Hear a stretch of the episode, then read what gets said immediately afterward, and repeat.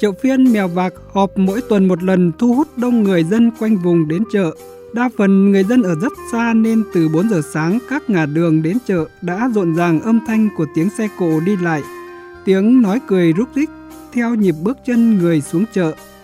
Anh Phạm Văn Đông quê ở huyện Đại Từ tỉnh Thái Nguyên lên Mèo Vạc dạy học chia sẻ Gắn bó với mảnh đất này nhiều năm nhưng mỗi tuần đến phiên chợ vẫn thấy trộn rộn bởi chợ phiên không chỉ mua bán mà là dịp để bạn bè, người quen gặp gỡ, chuyện trò và nhấp chút rượu ngô bên bát thắng cố nóng hổi.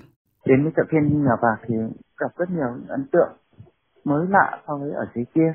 Nhất là về chợ phiên thì người dân đi đi chợ tập trung rất là đông và thường là 5 giờ sáng là đã bắt đầu học chợ rồi thì để mà đi được đến ờ, chợ phiên vùng cao thì họ thường ờ, phải đi từ 3 giờ sáng dậy để đi.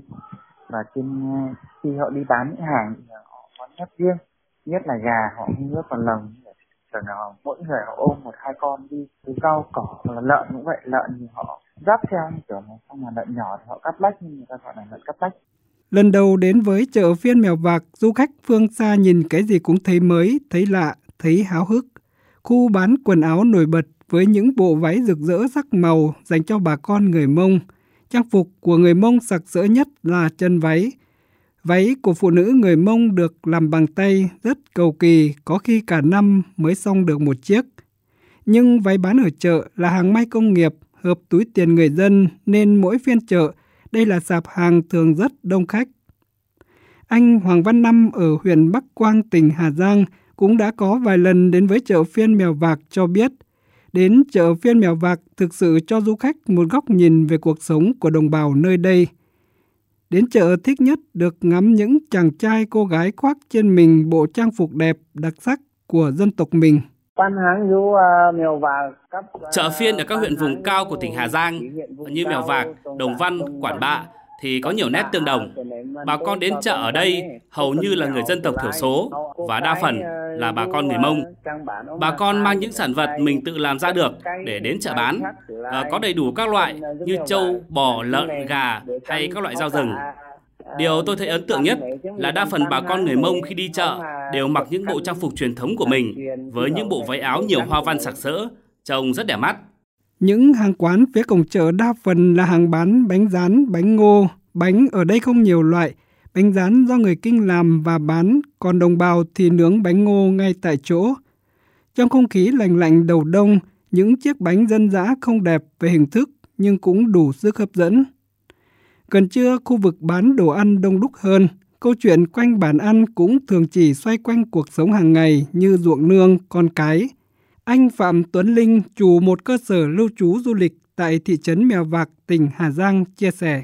Chợ phiên Mèo Vạc là chợ phiên lớn nhất của người đồng bào Mông của bốn huyện vùng cao nguyên đá Hà Giang.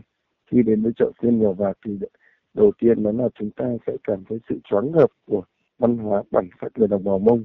Các nét ẩm thực những món ăn của bản sắc văn hóa đồng bào Mông như là canh tàu chúa này, thôn ngũ sắc này, mèn mén này, không cố là nhưng vẫn còn nguyên bản sắc luôn thường thì khách du lịch từ rất nhiều nơi đổ về và ngay cả người địa phương bọn em mọi người cũng lên để để chơi chợ phiên Đến chợ phiên Mèo Vạc, người dân háo hức một phần để thưởng thức ẩm thực ngay tại đây.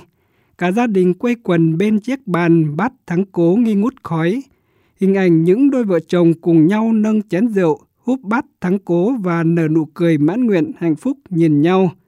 Hòa mình vào chợ phiên Mèo Vạc chẳng cần biết có quen hay không, mua bán đổi chắc xong xuôi, thì cùng nhau uống chén rượu ngô, thế là thành bạn. Đó là điều tuyệt vời nhất và có lẽ cũng là điều hấp dẫn nhất khi đến với chợ phiên nơi vùng cao nguyên đá Hà Giang.